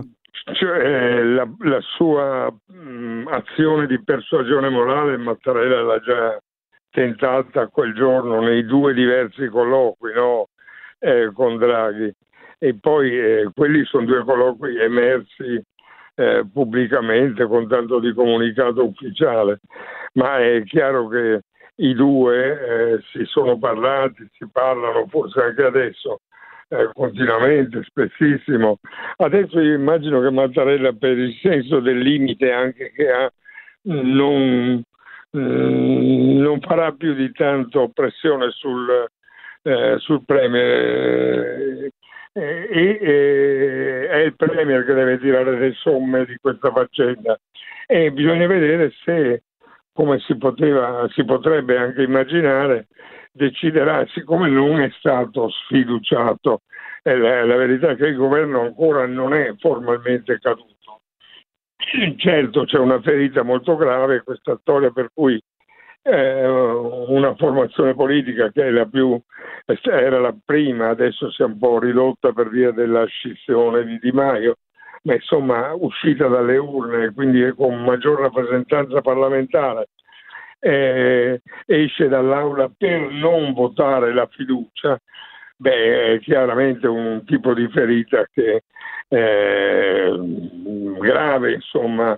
Allora eh, adesso è da vedere che tipo di eh, messaggio lui si prepara a, a leggere sab- mercoledì in Senato, potrebbe fare per punti l'elenco delle cose che restano sospese, no? eh, che potrebbero essere utilmente perfezionate, co- concluse in questi pochi mesi che ancora restano di legislatura e vedere eh, chi ci sta e, e ascoltare il dibattito delle Camere e poi decidere oppure eh, e poi vedere anche il voto con cui si esprimeranno le Camere, oppure potrebbe anche benissimo, eh, se così avesse deciso, eh, limitarsi a leggere il suo testo e ascoltare magari per educazione il dibattito, ma poi eh, non aspettare oltre e salire al Quirinale e confermare eh, le elezioni. Non essendo stato sfiduciato è ovvio che resterebbe lui in carica per il disbrigo degli affari correnti, come si dice in burocratese, fin tanto che non si voterà a ottobre in quel caso. La, la data delle probabile delle elezioni in caso di scioglimento delle Camere è quindi i primi di ottobre, il 2 di ottobre, la più, la più probabile, con Mario Draghi che comunque va avanti a portare avanti gli affari, gli affari ordinari. Quindi. Sì, che poi eh, ovviamente gli affari ordinari con queste emergenze che il paese attraversa, tanto ordinari non sono, però eh, tra l'altro non essendo stato sfiduciato, eh, come dire, eh, ehm, potrebbe ehm, eh, dispiegare quelli che sono dei veri pieni poteri. Ecco. Eh, la verità è che nessuno ha la minima idea di quanto abbia inciso questo pressing internazionale e anche nazionale, eh, compreso il Vaticano, tanto per dire, eh, su di lui. Ehm, sì, è uomo naturalmente di riflessione, eh, però è anche, è anche, un uomo abituato a, a, affrontare situazioni complesse. Basta pensare a quando ha guidato la Banca Centrale Europea con eh, dei paesi che erano molto duramente contrari alla sua linea eh, che poi invece si è rivelata la linea che ha salvato l'euro e anche l'Europa di conseguenza. Eh, però qui è tutto ancora da vedere, insomma allo stato attuale non si sa. Eh, il Quirinale diciamo eh, era fino a ieri sera, anche stamattina erano, al Quirinale erano pessimisti, eh, eh, definivano un miracolo l'eventualità che eh, che Draghi accetti di restare, ma qua c'è un colossale punto interrogativo che ancora non è sciolto. Un'ultima questione, Marzio Breda, sì. c'è di sicuro in tutta questa vicenda una deresponsabilizzazione della politica, nel senso della politica dei partiti. Ricordiamo una dura reprimenda che venne fatta ai tempi dal predecessore di, eh, di Sergio Mattarella, Giorgio Napolitano, in una situazione simile. Sì. Eh, non è lo stile di Sergio Mattarella, ma è possibile che il Presidente, il Capo dello Stato, insomma, intervenga eh, su questa questione che è più, più, generale anche? Sì, sì, io mh, mm, voglio dire, Mattarella è, è diverso da Napolitano è diverso da Scalfaro, per dirne un altro presidente piuttosto interventista politicamente, però è chiaro che dopo un passaggio politico e istituzionale come questo eh, c'è da aspettarsi un intervento pubblico del presidente. Io mi aspetto un, in un caso o nell'altro eh, un suo diciamo, in discorso al Paese, un suo messaggio al Paese nel quale eh, in tutti e due i casi, sia che Draghi resti sia che confermi le dimissioni, eh, esprimerà con tutta la gravitas, come dicevano i romani, con tutto il senso di, di peso che ha la, la questione, esprimerà l'urgenza di un'assunzione di responsabilità. Cioè la, la situazione è veramente molto molto critica, non è per eh, è infatti, non è enfatizzazione dire questo e quindi è ovvio che lui tenti di eh, come dire, eh, farlo presente più che altro anche per inchiodare eh, le, i, le, forze politiche, i partiti alle loro responsabilità.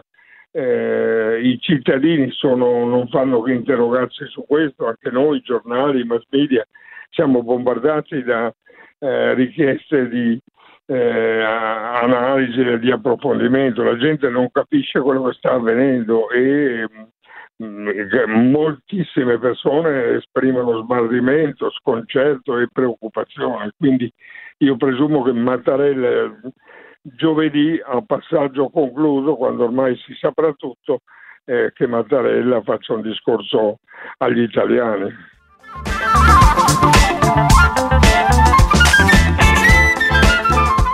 Le 9.26 minuti, questo era Marzio Breda, quirinalista del Corriere della Sera,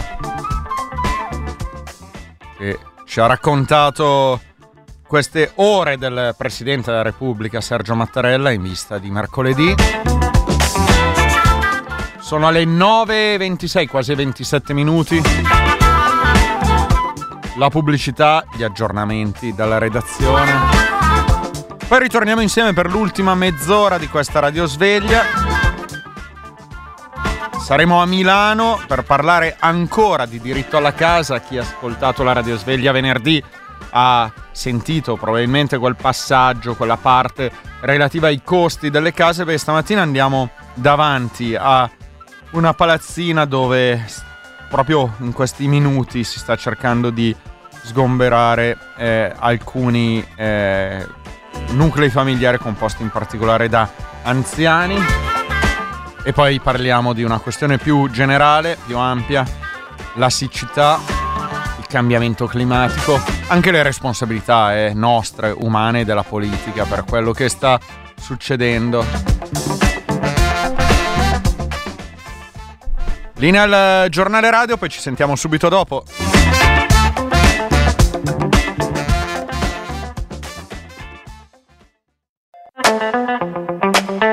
Radio Sveglia.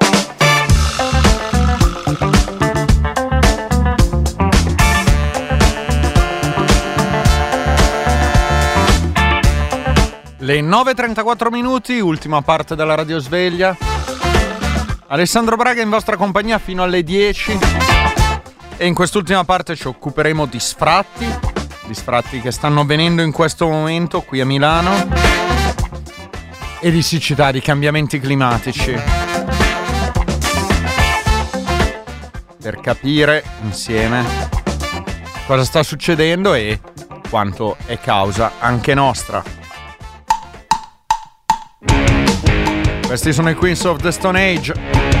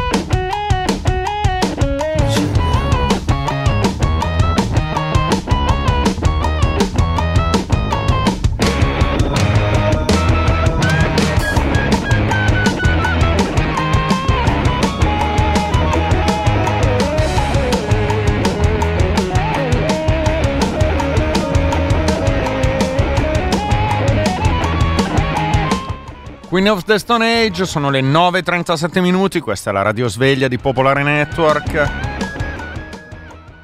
Chi ha ascoltato la puntata di questa trasmissione venerdì lo sa, abbiamo parlato dei costi delle case a Milano, sia in affitto sia in vendita, della difficoltà per molti a vivere ormai a Milano, della mancanza di una politica per la casa pubblica che sistemi e dia una mano ai ceti più, eh, più deboli, alle persone più fragili, più mm, in difficoltà. Abbiamo parlato anche del disastro delle case popolari, della gestione, al meglio, da parte di Aller. Beh, questa mattina stiamo sul tema, stiamo sul tema diritto all'abitare perché è da pochi minuti iniziato un presidio in via Dardanoni, qui a, a Milano, perché stanno per sgomberare, almeno questo era l'annuncio che era stato fatto, una- alcune famiglie, una decina composte prevalentemente da anziani. Noi andiamo lì con Marco Bistolfi. Benvenuto Marco. Eh, buon- grazie, buongiorno a tutti gli ascoltatori. Che è un operatore del SICET di Milano, SICET, uno dei sindacati che, eh, della casa degli inquilini, che sta seguendo la vicenda. Marco, allora, eh, spiegaci un po', intanto quante sono? Io ho detto una decina di famiglie composte da anziani. Com'è la situazione di questi nuclei familiari? Eh, eh, sono nuclei familiari innanzitutto che vivono tutti dal 2001 in questo stabile, che quindi hanno costruito un tessuto di relazioni umane. Sono tutti an- anziani, eh, con eh, situazioni eh, come una signora, per esempio, che ha 89 anni e invalida, e quindi con una situazione reddituale comunque medio-bassa. eh, e e sono famiglie che avevano un contratto di locazione, eh, purtroppo la società che gestiva i contratti di locazione grazie a una convenzione col Comune di Milano è andata in fallimento e scaduta la convenzione, scaduti i contratti, la proprietà eh, che ha acquisito all'asta fallimentare questa che si chiama la Corte SRL, eh, Open SRL con il veicolo finanziario alla Corte, la, la proprietà ha preteso lo sgombero immediato. Eh, c'è stato un ordine di liberazione a cui il sindacato... Sì. No, quindi ha, ha detto, sindacato- ha detto a queste persone voi ve ne dovete andare. Esattamente, e ha fatto un ordine di liberazione, il sindacato ha presentato quello che in termini giuridici si chiama reclamo perché è il diritto fallimentare eh, al Tribunale di Monza che è quello che gestisce il fallimento, Eh, purtroppo dopo alcuni mesi il eh, Tribunale di Monza pur riconoscendo la fondatezza delle obiezioni fatte eh, ci, ha, eh, ci ha dato torto. E quindi sostanzialmente da settimana scorsa eh, questo ordine di liberazione è eseguibile in qualsiasi giorno. Noi siamo ovviamente molto preoccupato perché si tratta di persone fragili, malate, eh, anziane eh, che non hanno una soluzione abitativa. Il sindacato tra l'altro ha chiesto eh, di allungare i tempi dell'escomio di queste persone per poter trovare una soluzione. Abbiamo chiesto per due volte un appuntamento all'assessore Maran, eh, un incontro per discutere di questa situazione, ma alla data odierna non ci è stata data nessuna disponibilità e nessuna data per incontrarci e per parlare di questa, di questa situazione cosa che noi riteniamo abbastanza grave, anche perché il Comune di Milano aveva fatto una convenzione con la società che è andata in fallimento.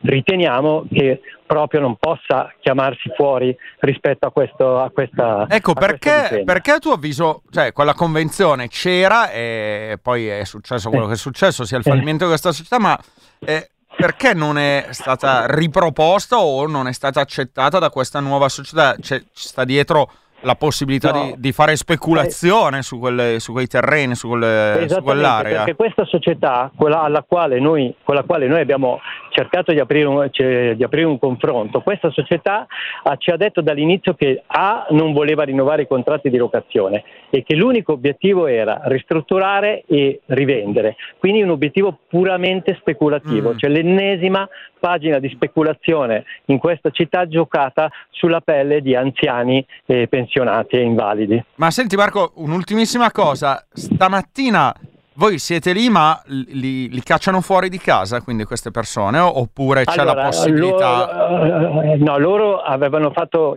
per dire il giorno dopo che il Tribunale di Monza ci aveva dato torto, hanno, fatto, hanno mandato eh, propri emissari nel- nello stabile spaventando gli anziani dicendo entro, prima entro fine luglio, poi a un inquilino hanno detto il 18 veniamo e vi buttiamo fuori. Allora, eh, purtroppo il problema degli ordini di liberazione è che non hanno una, scade- una cadenza di, di date come ci danno nello strato per morosità e quindi eh, temevamo, temevamo che stamattina si potesse presentare qualcuno. Allo stato dell'arte la proprietà non si è presentata, eh, eh, quindi eh, stamattina pensiamo che la presenza sia servito come deterrente a tentare di fare forzatura, forzature, ma il problema comunque Permane, rimane resta, tutto. Eh, esattamente. Grazie Marco, Marco Bistolfi del Ok. SICET Milano, tienici informati ovviamente. Ok. Buona giornata. Grazie, ciao. grazie a voi, buongiorno a tutti gli ascoltatori. Attenzione, concentrazione, ritmo e vitalità. Attenzione, concentrazione, ritmo e vitalità. Devo dare di gas, voglio energia, metto carbone e follia. Se mi rilasso, collasso, mi manca l'aria e l'allegria. Perciò attenzione, concentrazione, ritmo e vitalità. Odio il pigiama e vedo il rosso. Se la terra mi chiama non posso restare chiusa fra quattro mura. Ho premura di vivere, perciò attenzione, concentrazione, ritmo e vitalità. Attenzione, concentrazione, ritmo e vitalità. Sto fermo in giro, non passo dal via, piuttosto non gioco e vado via. Fuori dal vaso, fuori di testa, ho sempre un piede sul motore. Devo dare di gas, voglio energia, metto carbone e follia. Se mi rilasso, collasso, mi manca l'aria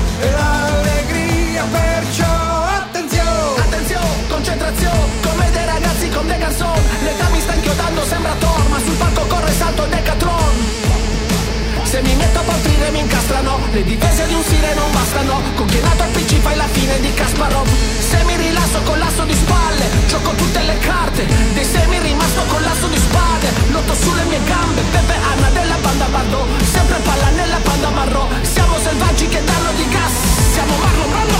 Attenzione, concentrazione, ritmo e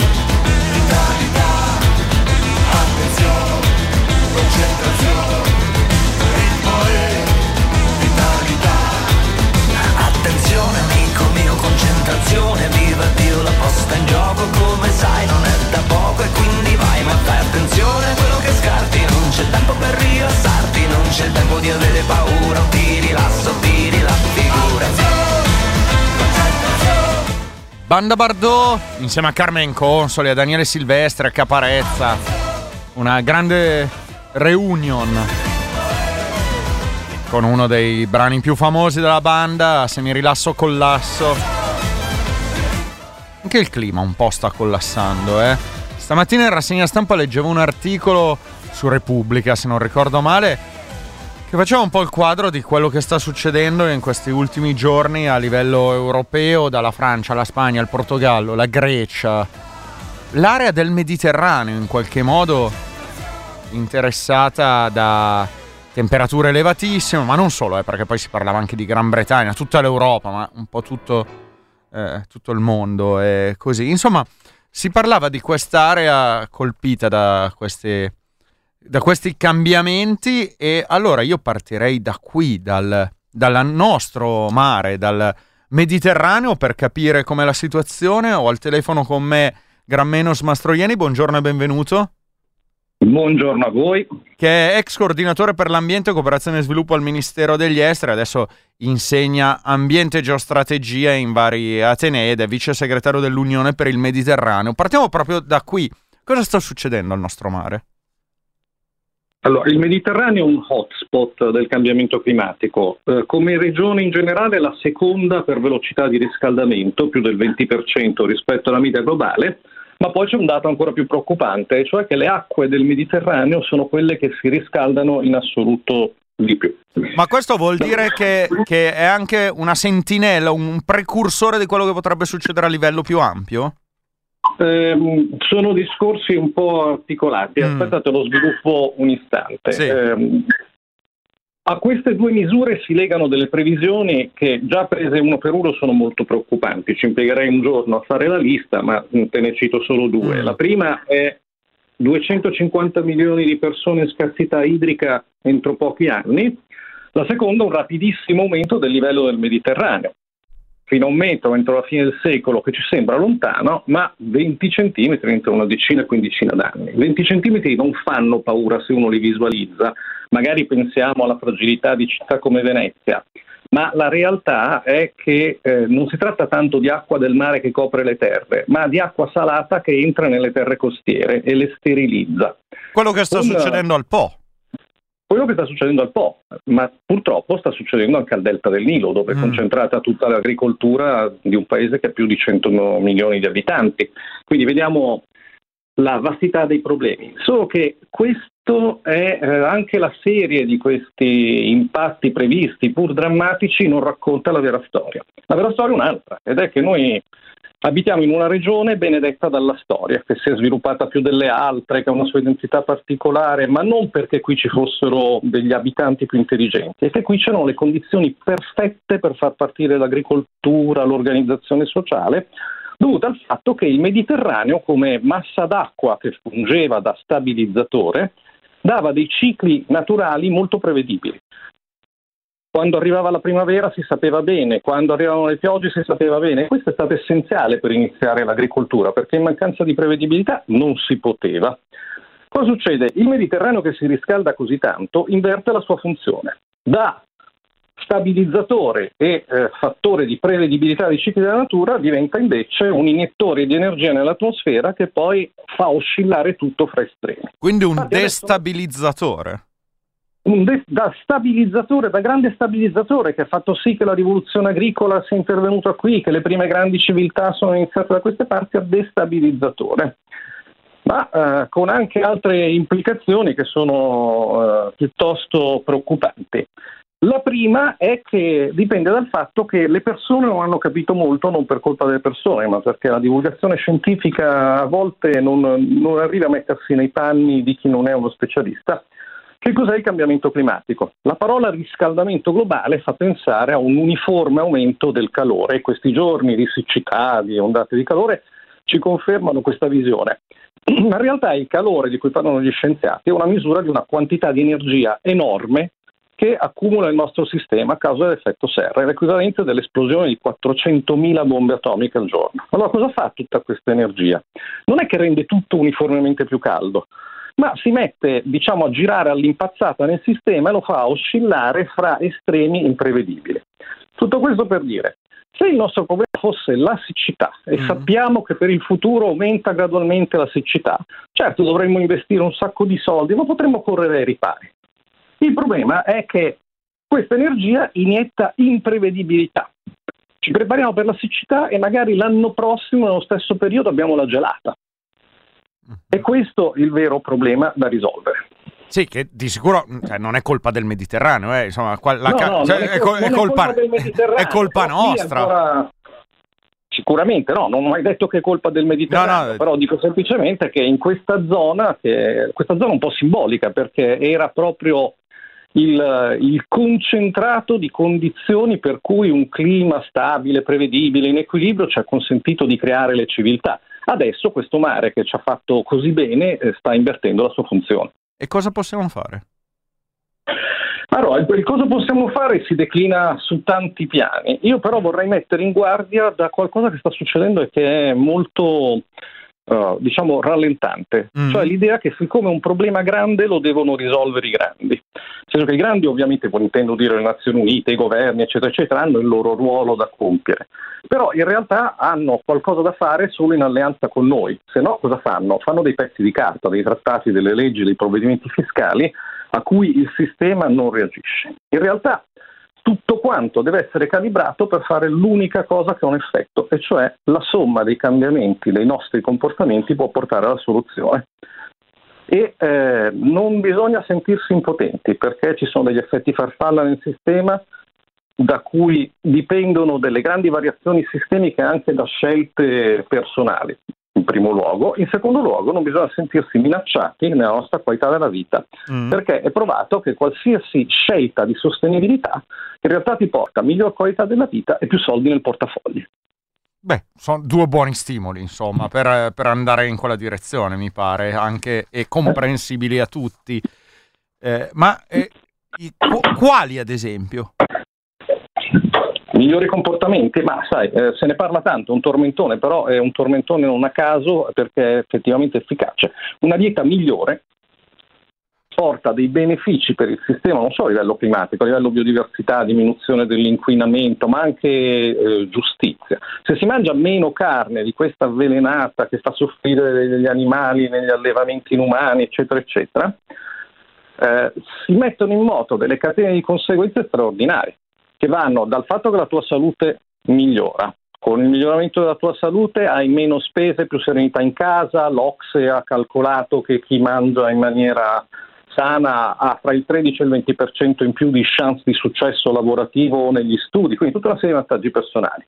Poi dei vantaggi fiscali, perché eh, sai, noi siamo una- un'organizzazione strana. Abbiamo paura di diventare 9 miliardi e mezzo di persone, ma attualmente produciamo calorie sufficienti per nutrire circa 11 miliardi di persone. Solo che le produciamo e distribuiamo in maniera strana, creando due poli. Da un lato 2 miliardi di obesi, cardiopatici, eccetera, eccetera, perché mangiano troppo e male. A fronte di loro invece quasi un miliardo di persone che soffre la fame. E questi due poli costano tantissimo le nostre tasse. I malati costano l'equivalente del PIL dell'Italia ai sistemi sanitari pubblici. Invece gli altri sono all'origine di tutte quelle spese eh, che sono forse inutili se fossimo un po' più intelligenti, Frontex eh, e, tutte, e tutte queste cose qui. Anche perché Non i solo. cambiamenti climatici sono uno degli effetti delle migrazioni. Si pensa spesso, banalizzando, che le migrazioni dipendono da, eh, da guerre, da condizioni inumane, ma spesso invece ci sono i migranti cri- climatici che si spostano proprio perché questi cambiamenti climatici rendono impossibile vivere in quei territori, di fatto. Allora, anche questo è un discorso su cui bisogna essere un filino più preciso. Sì, ho un Eh, po', i ho- ho un po' banalizzato anch'io, effettivamente. No, allora, i cambiamenti climatici sono una spinta allo spostamento, ma non alla migrazione. Perché la migrazione è comunque una scelta volontaria di andare a trovare una miglior eh, qualità di vita. E chi la può fare questa scelta? Non i più poveri, soltanto quelli che hanno già raggiunto un certo livello di reddito. Diciamo che chi nel Sahel ha sufficiente reddito per eh, compiere una libera scelta di migrazione ha anche sufficiente reddito per assorbire una siccità. Il problema è con quelli che questo reddito non ce l'hanno, perché non possono concepire di migrare, ma quando arriva la siccità devono andarsene per forza. E allora cosa succede? Mentre il migrante può avere un ruolo positivo per se stesso, per la propria comunità, per la comunità d'accoglienza, il disperato che si mette in moto, no, non perché sia più cattivo, ma perché c'è un settore economico-industriale che va in suo soccorso più velocemente di chiunque l'altro. E purtroppo non è né la Croce Rossa né la Caritas, ma è la criminalità, l'illegalità, il terrorismo. Quindi cosa fa il clima? Non crea migranti, crea movimenti forzati di popolazione che sono dei disperati ed entrano negli ingranaggi di tutto quello che vanifica qualsiasi utilità delle migrazioni. Chiarissimo anche questo, un'ultima battuta. Pro- abbiamo proprio due minuti, eh, si parlava delle nostre scelte eh, personali che hanno quell'effetto farfalla. Diciamo ci sono anche le scelte dei grandi, però che devono mischiarsi, insomma, i, i due piani. Eh, si parla tanto di transizione ecologica. Come ci stiamo muovendo sulla transizione ecologica? Bene, nella giusta direzione, coi giusti tempi? Allora, guarda, io sono una, Anche qui lo so che Eh, ho, due minuti ho- sono ho una niente. visione che so che non è simpatica, perché noi siamo abituati alla narrativa per cui c'è una popolazione buona che farebbe tutto il necessario se non fosse imbrigliata da governi cattivissimi e imprese ancora peggio. Secondo me questo semplicemente non è vero. Le imprese sono pronte a coglierlo, non so se siano migliorati i loro cuori, però hanno capito che sostenibile conviene. L'impresa sostenibile rende più soldi e a più lungo termine, tant'è che la finanza sta spostando i suoi capitali in quella direzione. I governi con tutti i loro errori, le pressioni che hanno subito, eccetera, comunque sono stati quelli che hanno aperto il gioco. Chi manca all'appello invece è la gente normale. Il PNRR, che poi non è nient'altro che l'agenda 2030 tradotta in piano europeo, eh, funziona solo se il paese si mette in alleanza, istituzioni e cittadini. Le istituzioni con i loro pezzi di carta non cambiano la realtà della natura, del territorio, eccetera, eccetera. Lo fanno soltanto se questi pezzi di carta diventano un cammino per facilitare? Dei cambiamenti personali. Ma se, se so- possono essere anche dei cambiamenti di impresa, eh, non solo chiudere il rubinetto quando ci si lava i denti ma se non vengono fatti in alleanza diventa una misura che non riesce a raggiungere il vero obiettivo. E sarebbe un peccato perché, sai, l'Italia in un'economia tradizionale è un paese povero di risorse, non abbiamo il molibdenio o tanto petrolio, ma in un'economia di tipo sostenibile che valorizza l'espressione del territorio, eccetera, siamo il paese con le migliori risorse al mondo. Pensi, Copenaghen fa un sacco di soldi proponendosi come modello di sostenibilità e per quanto sia una città che mi piaccia moltissimo è comunque su una palude spazzata dal vento. Ecco, noi. E se lo facesse Siena? E se lo facesse Cremona? Sarebbe sicuramente una gran bella cosa e convenientissima, effettivamente. Mi devo fermare qua, Grammenos Marastroieni. Grazie mille per questa chiacchierata illuminante. anche Grazie a voi. Buona giornata. Ciao, arrivederci. Ciao.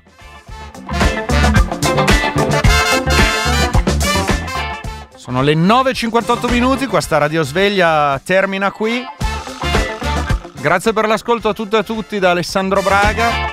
La radiosveglia torna domani mattina a 7.45 circa con la parte di rassegna stampa e poi con lo spazio di approfondimento ci sarà Andrea Monti. Ciao a tutti!